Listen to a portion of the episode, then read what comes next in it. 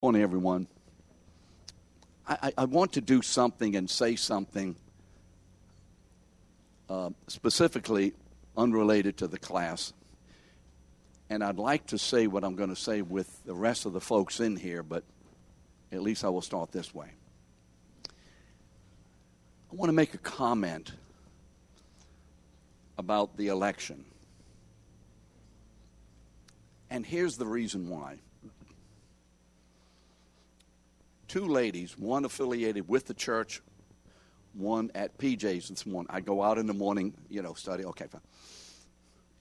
We're distraught over the election. Now, whether you're distraught or whether you are absolutely hilariously excited is not the point. But I want to make feel the Lord wants me to make a point this morning. And you know, for me to do this, I just don't do this kind of thing. First of all, let me ask you to do this. How do you feel about the results? I'm not asking you to answer it. How do you feel about the results? Now, does everybody have a certain feeling or opinion about the results? I think this election, there is no way for you to be neutral. Everybody is either hilariously overjoyed and relieved, or they're filled with fear and frustration and concern. I don't know whether there's any middle ground here. So the first question is this How do you feel about the results? Now, here's the second question. Now, you may write these things down if you want to. You may write them down if you want to, because you're going to forget them. I'm a school teacher. Beth, I know what's going to happen. I know it's going to happen. You're going to forget, and I don't want you to forget. So, first question is what? How do I feel about the results of the election? All right, everybody. School teachers written that on the board, and you've copied it down. Remember the old chalkboard? After teaching all day long, I used to go home. I was filled with white chalk all over me for those of you who don't know what chalk is, you have to go back and read the literature of the ancient Sumerians and you'll find out. It's old people know this. So that's the first question. How do you feel about the election? Second question. Here's the second one you ask yourself What do my feelings say about me?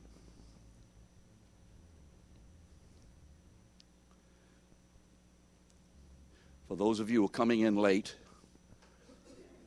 no, we're glad you're here. I'm, I'm making a political statement this morning about the election. The first question is How do you feel about the election? Write it down. Write these things down. Secondly, what do my feelings say about me? Did we get it? Everybody there? Third question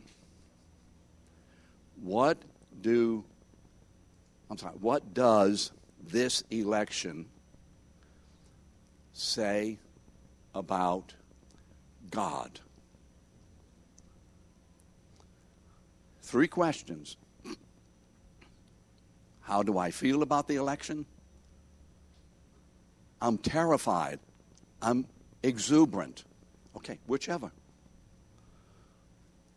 Second question what do my feelings say about me? About my heart? About me? Third question What do my feelings say about God?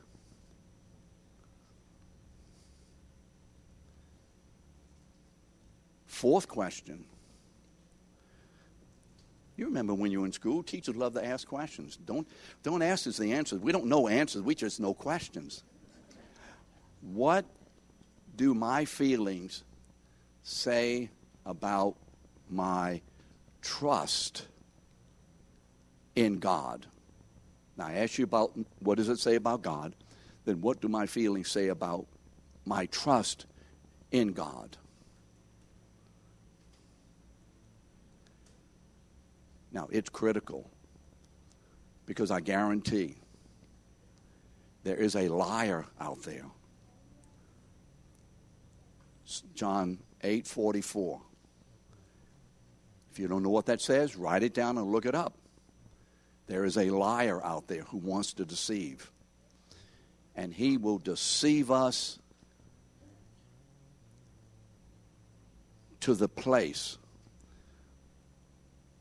that our feelings are more leading us or having control over us is the better way than our trust in God. Are we with me? Are you here today? Now, that's all the questions. Now I want to make a statement. Again, take notes. Because I, I find that if you don't take notes, you won't remember. God is doing one thing upon the earth. That one thing has many ancillary or connecting or associated activities. That makes sense? You're going down the road. We're going over there one road, but going down that road, there's a whole lot of other stuff involved, but I ha- I'm on one road. Does that make sense? God is doing one thing upon the earth. He's been doing this ever since Genesis 3 6, when Adam ate. And that is this God is passionately, relentlessly, purposefully moving his purpose for his people, the church, to its conclusion.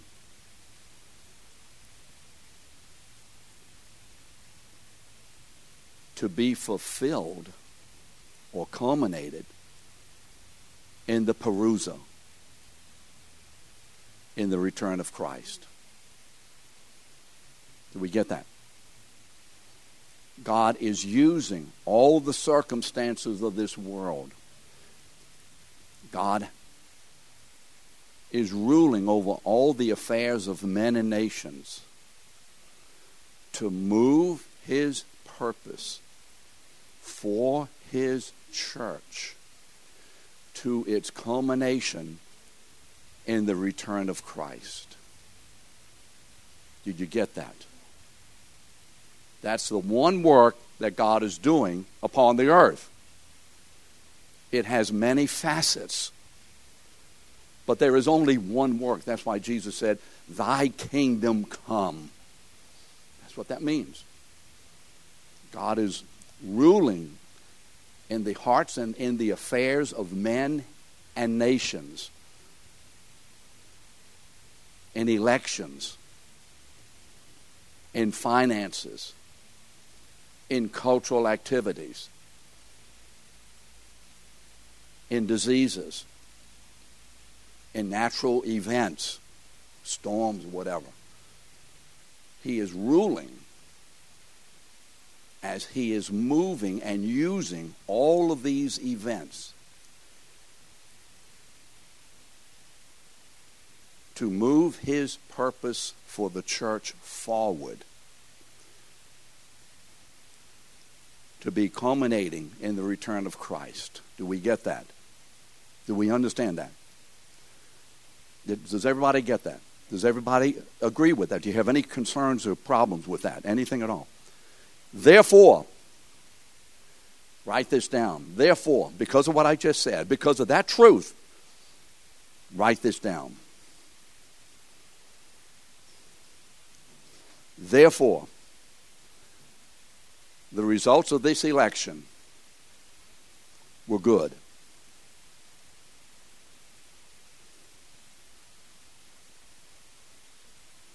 Therefore, the results of this election were good. Why? Thank God the Democrats have finally gotten in. Nope,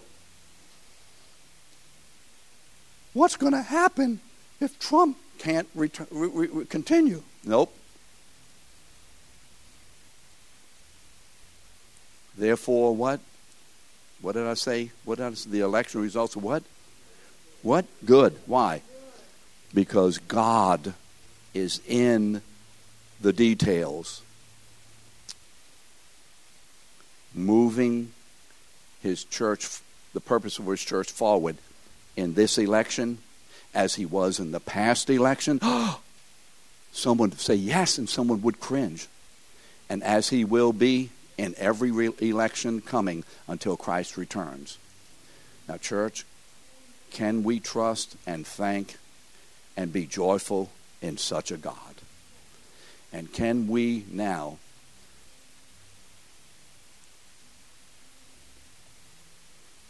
allow the Holy Spirit to adjust our fears or our excitement,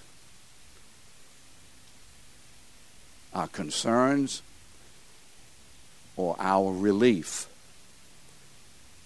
Can we allow Him now to adjust all of that, whichever side you're on? Either side will be devastating.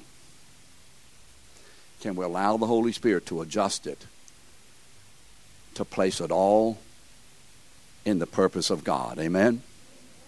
That's all I want to say about this election. Now, we're not going to get through the class today. I think that's pretty obvious, but I thought, I just felt this was important today when I received an email from one of the ladies in the church, very, very concerned, and then the young lady who was serving coffee this morning, and she asked me how I was doing, and I asked her how she was doing, and she fell apart. And she's a Christian girl, so I just felt constrained to share with her. Okay, let's place our hope where? In the Lord. Has the Holy Spirit helped you this morning in this? Has the Holy Spirit, not Peter, has the Holy Spirit helped you this morning? Amen. Okay. Father, thank you so much.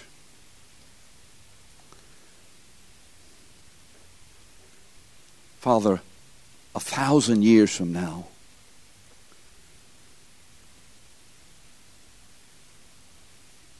perhaps you will show us a video of these days and show us, Father, how you were using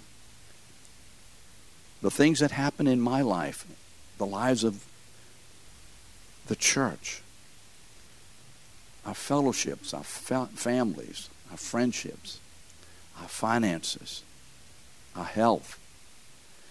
Father, how you have used the events of politics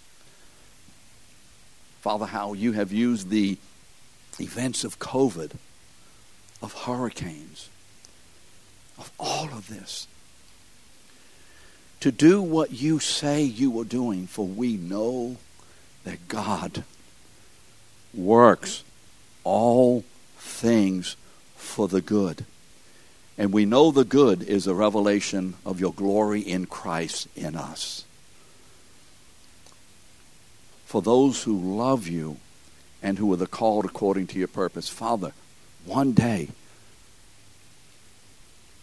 perhaps you will show us a video and we will look back and see this day, November 8th, 2020, and see this day and the election results that were announced finally yesterday, and see them within the context, Father, of your great work upon the earth to bring about the glory of your name in us, in Christ, at his return. And then, Father, we will say, Oh, oh, what thankful hearts we have that you did it that way because that way and any and every way that you decree is wise and good and perfect and right. Father, we know that will be our attitude then, but would you move by your Spirit to be creating in us that revelational attitude this day. So that we see this day with some cloudiness, we know. But we see this day the same as we will see it a thousand years from now. Thank you, Father, that you have poured out your love upon us, that you are working all things so that your purpose for saving us will be finally and fully culminated in the new heavens and the new earth. So we say, This is the day that the Lord hath made. We will rejoice and be glad in it. In Jesus' name, amen. Amen. Okay. Well, let's. well, let me let me do one more thing. I just have to do this. I, I don't want to spend the time doing this. This is something contrary to what I wanted to do, but I really felt compelled to what the Lord wanted to do. And this is His class. It's not Peter Davidson or Lakeview class. It's the Holy Spirit's class, right? I mean, you know, what can I say? Does anybody have a question? Anybody at all? Is everybody settled okay about this? If you're not, feel free. It's okay. I can't hear you. Okay. Bridget said she's not settled.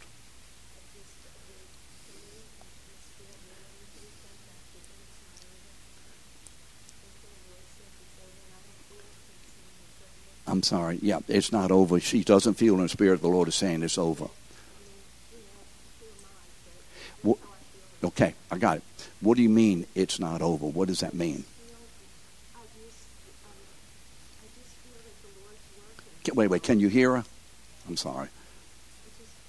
I just feel the Lord is working in this still. That's it's just not over, and and it's not about a man or another man. It's about Him. Yes. You, you, no, Bridget, you're exactly right. You, do you have something to read? No. Okay. Well, no, you're exactly right. It's not over. This is a continuing work of the Holy Spirit until Jesus returns, and then it's over. So you're right about it.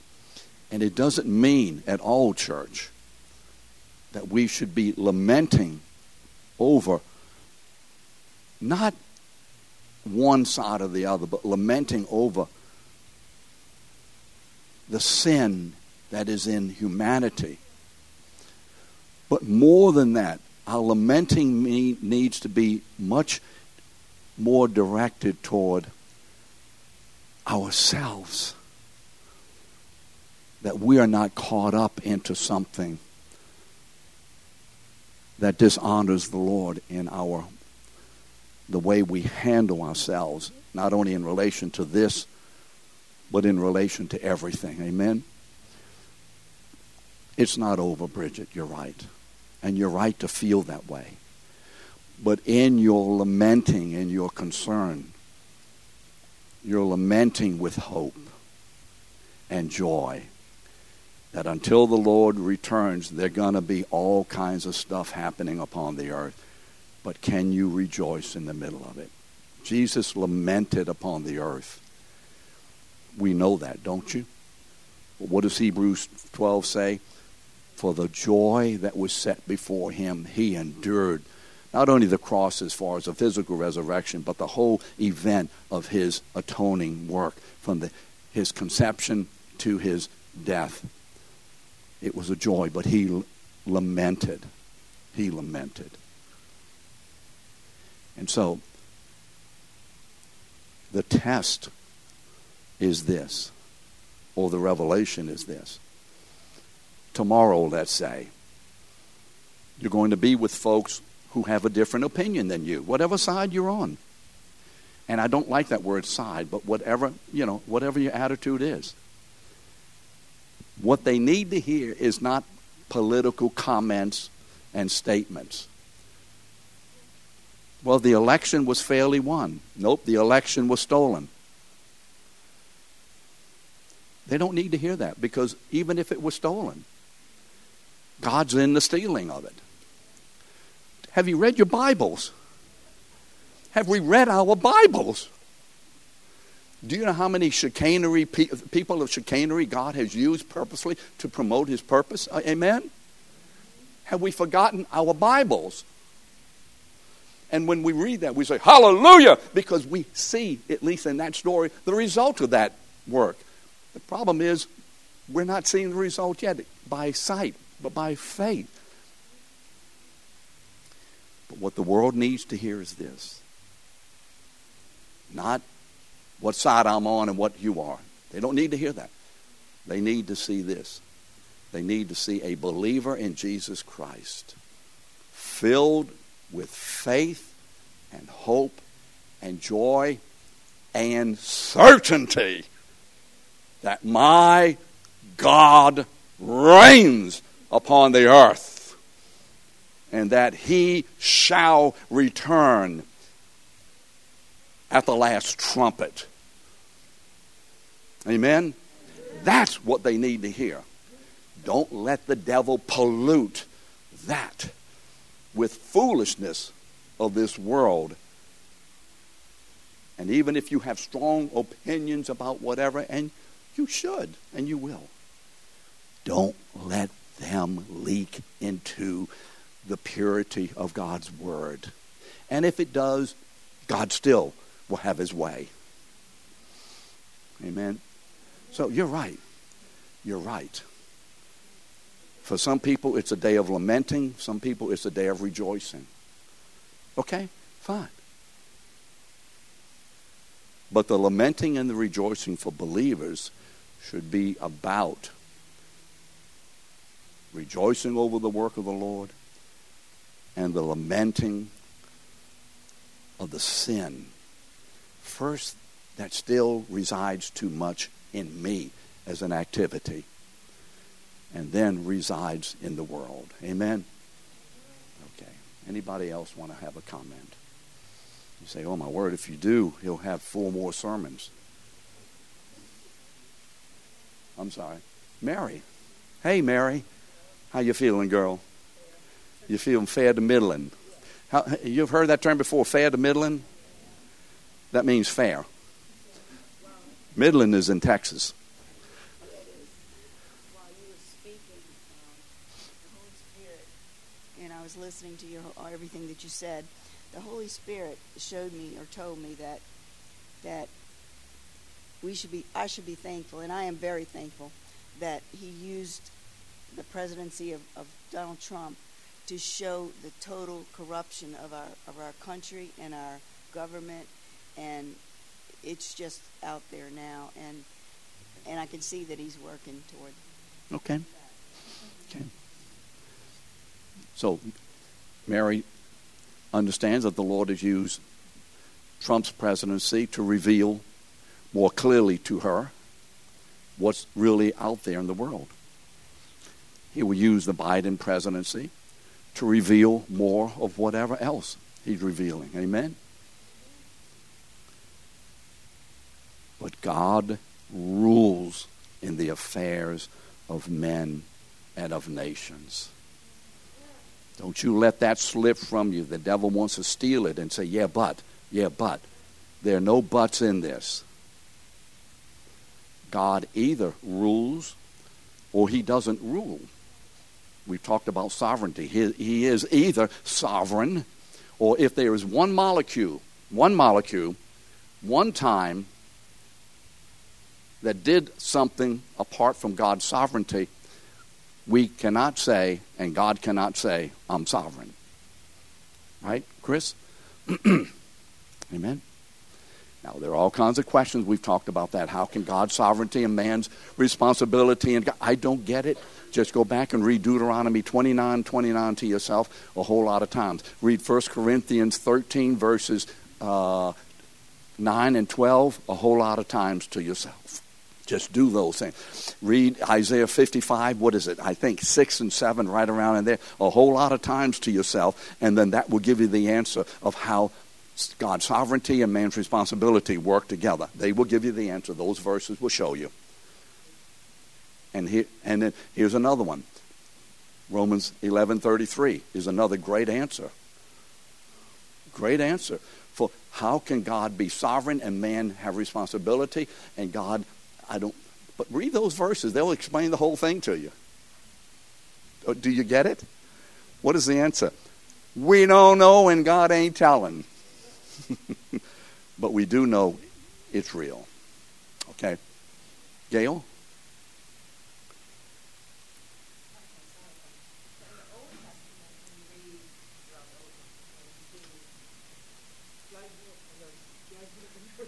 Yeah, yeah. Judgment and mercy, the whole thing. Yeah. Yeah. Or he'll say, hang on, I'm angry, but I'll get over it. Yeah. It's Yes. You know, give me a minute, basically. Okay. So are we, could we still see that same posture of God even in, after the cross? that was. Well, the posture of God, justice and mercy. Yeah. Remember we just. Well, remember, remember, we talked about God's justice in relation to the church. God's justice for believers has been fully satisfied in whom? Where? In whom? Where? At the cross specifically, culminating at the cross. But his justice for his church began with the conception of Jesus, because Jesus began to pay the price for our sin in his conception way over here. Don't just put it one place. He began here, and where did it culminate? It culminated where? At the cross. Do we see that? Linda Reed is being nasty to me. But do we see that? Don't cut God's work up into sections see it as a flow which has different ebbs and flows and you know movements and up and down yes so god's justice for the church was satisfied in whom beginning when? And the holy spirit came upon mary and conceived in her the incarnation of the son of god. Matthew 129 and you will name him Jesus because he will save his people from their sin culminating at the cross with the great three words of the cross what John 19:30 what it is finished what the justice of God has been fully satisfied in me myself on behalf of all my people. Therefore, the wrath is assuaged, is put away. So that's the first thing about justice and mercy. Therefore, mercy. Ephesians 3 4. But God, being what? Rich in mercy. Why? Because of his great love, he saved us. For the world, the world is under the judgment of God. There is no hope for anyone outside of Christ to escape the judgment and the wrath of God. There's no hope.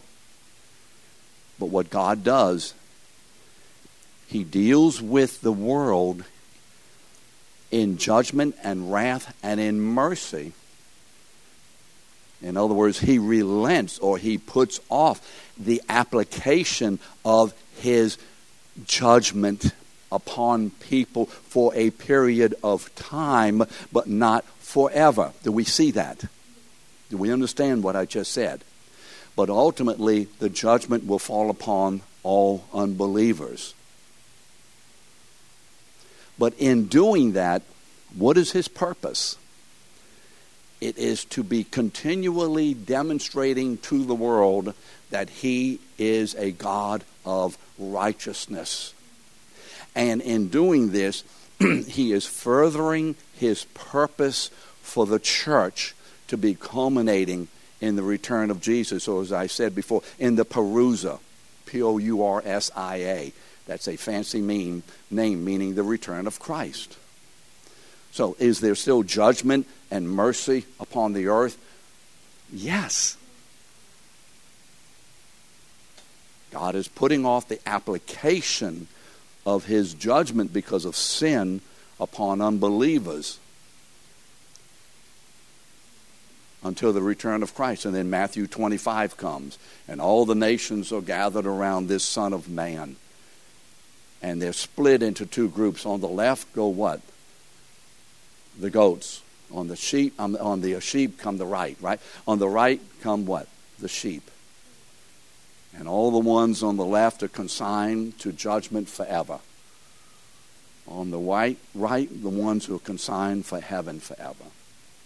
So yes, Gail, he's still doing that. The difference is now in Christ, we can today fully experience the mercy of God even in the midst of God's judging this nation for its gross sin, as He will judge every nation for their gross sin. Because there is no nation that has called upon the name of the Lord to be saved. Amen? And our sin is different than the sin of others but all are under the wrath of God. All are. Correct? Is there any hope for America ultimately? No. Any hope for Russia, China, Vietnam, anybody? The only hope is for the church. Right, Darlene? Your son's a preacher. He'll tell you that. Call him and he'll tell you that. Alan Deshary, wonderful, wonderful preacher. You can listen to him. Midland, what's the name of the church? Sovereign Grace, what? Sovereign Grace of Midland. Alan Deshary, wonderful pastor. AJ and Darlene's son. AJ said if I said that today, he'd give me a free meal. He may not remember that, but that's what he thought. uh, are we getting this? You see, I have a real concern we can talk about this love of God, which we have been. But then the enemy sometimes wants to throw in thorns in the way that prevent us from receiving because we're too preoccupied with something else at the moment. Ever try to teach a child something and they're preoccupied with something else and they're not learning it? Don't get angry with your child. Stop teaching, find out what the issue is, deal with that, get it relieved, and then start teaching again. Pharaoh, did you want to say something? Did you want to ask a question? Or did you want to preach? No, I know you can. That's why I asked. Go ahead. Okay. Yes. Say it again.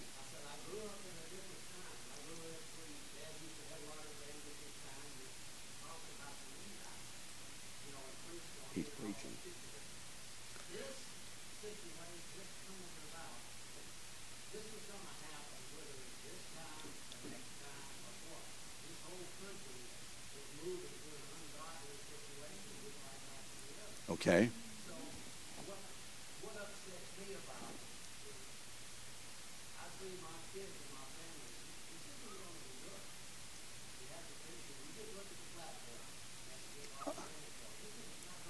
Oh.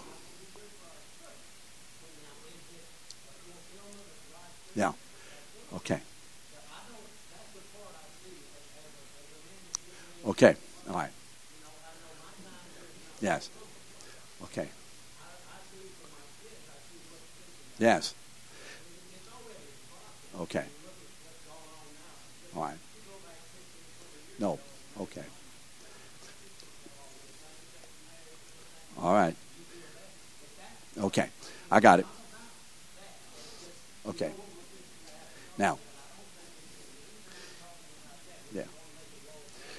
Every, everybody has to remember Pharaoh's an old goat. He, he's older than anybody else in this room by many years. And what he said is this very true. But again, today we're not, remember, covering everything, we're covering a slice of something. He said, It's not going to be good for my children and grandchildren. I agree with him, and we agree with that, but in a context that Pharaoh, I think, would come alongside of this. It won't be good for them in a natural sense, but it will be good for them in a spiritual sense. Because let's face it, friends, let's face it. The Church of Jesus Christ upon the earth in this country and especially in Europe has fallen either asleep or into the doldrums. And we simply are not seeing the power of the Holy Spirit in the church today, in first of all, our personal lives of obedience and holiness and commitment to God and the Word and prayer and service. And we're certainly not, the world is certainly not seeing the demonstration of a risen man from heaven ruling and reigning upon the earth in the church. They're not seeing it. And who knows, and I hope, for such a day as this, the church, the church, the real church, the, the believers, the church is being called to a place of saying, of, of God doing a marvelous, reviving, revitalizing work because now we see we need to be about the Father's business. And one of my prayers is, Lord, I understand in a general way what you're doing. I think we all have that. But, oh Lord, use this however you do in the natural. Use it for empowering the church one more time. Who said that? One more time. What? Samson put his hands upon the pillars of the temple. One more time, what? One more time, anoint me, and empower me. And when Samson did that, according to the will of God, who put that prayer in his heart, Samson pulled down the, the pillars of the temple, and that temple of Dagon came crashing down. And Samson killed more Philistines, 3,000, in that one act than he had done in all of his life. One more time. That's what I pray for. One more time. Amen? So, you're right in the natural.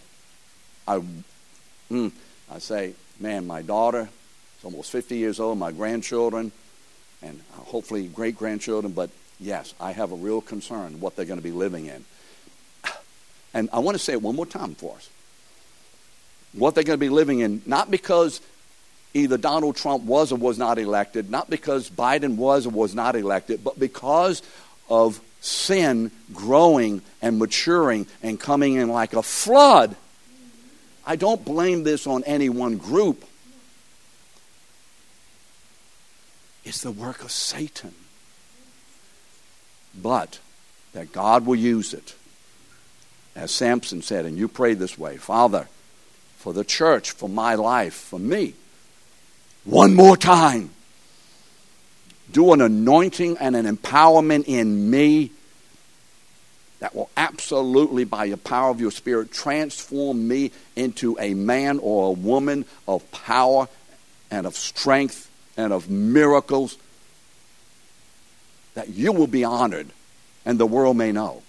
And when that happens, you ain't seen no persecution for the church as you will see it then. But then you will never see a move of God until you see it then. You remember your Bibles? Amen.